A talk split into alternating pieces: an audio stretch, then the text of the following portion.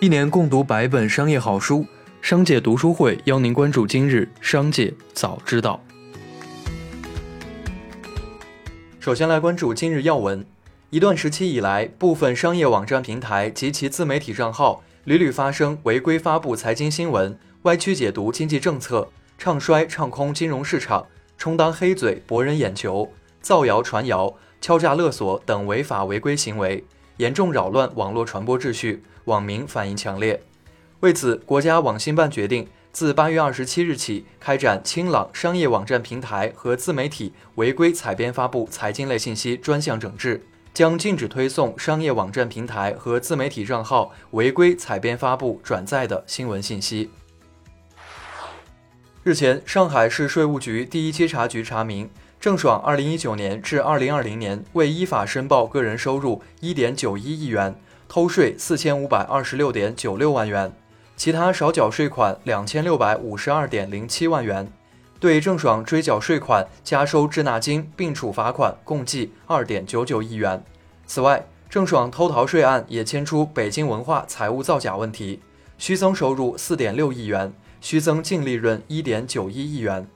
证监会对北京文化作出市场进入处罚。并对时任副董事长娄晓曦采取证券市场禁入措施。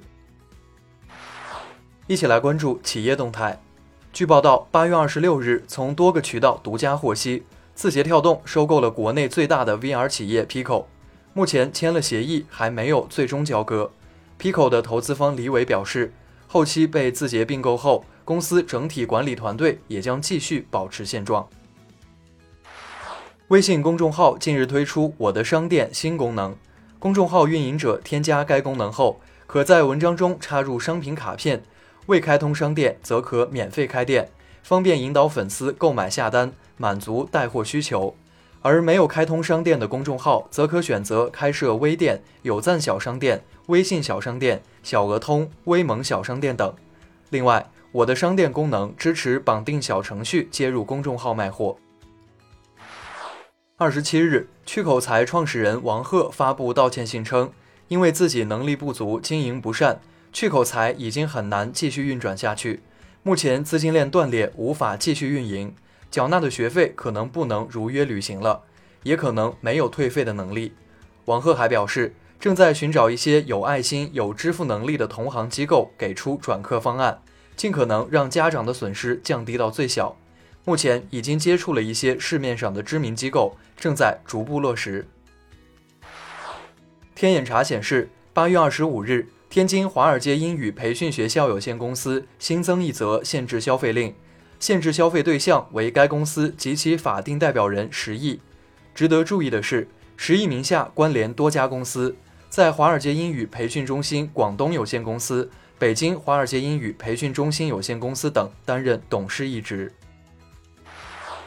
欢聚集团董事长李学凌和小米集团创始人雷军计划将欢聚集团私有化，估值可能达八十亿美元。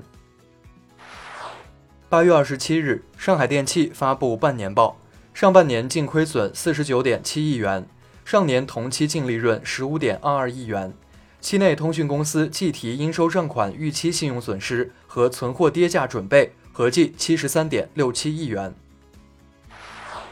完美日记股价创历史新低，一二级市场价值严重倒挂。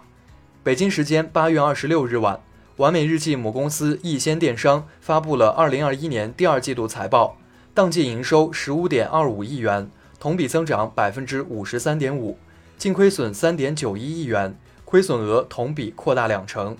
Non-GAAP 口径下，易先电商净亏损一点九五亿元。上半年易先电商收入约三十亿元。亏损七亿元。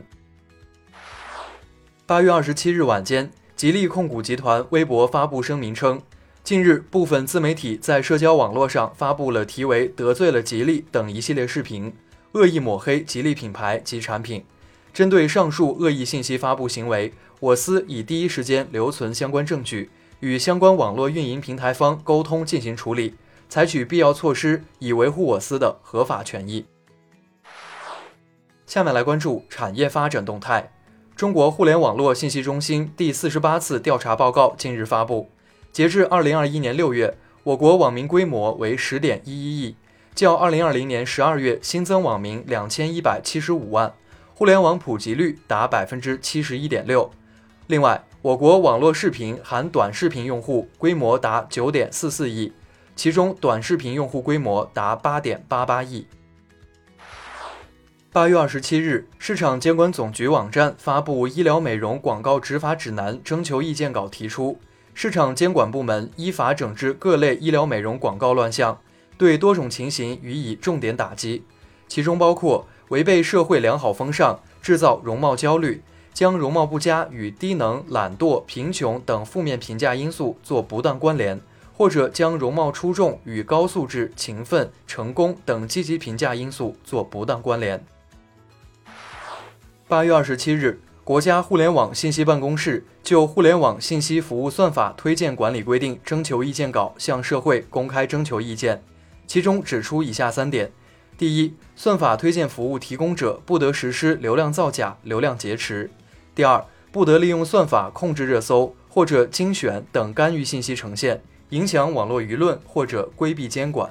第三，应当向用户提供便捷的关闭算法推荐服务的选项。最后，我们来关注国际方面。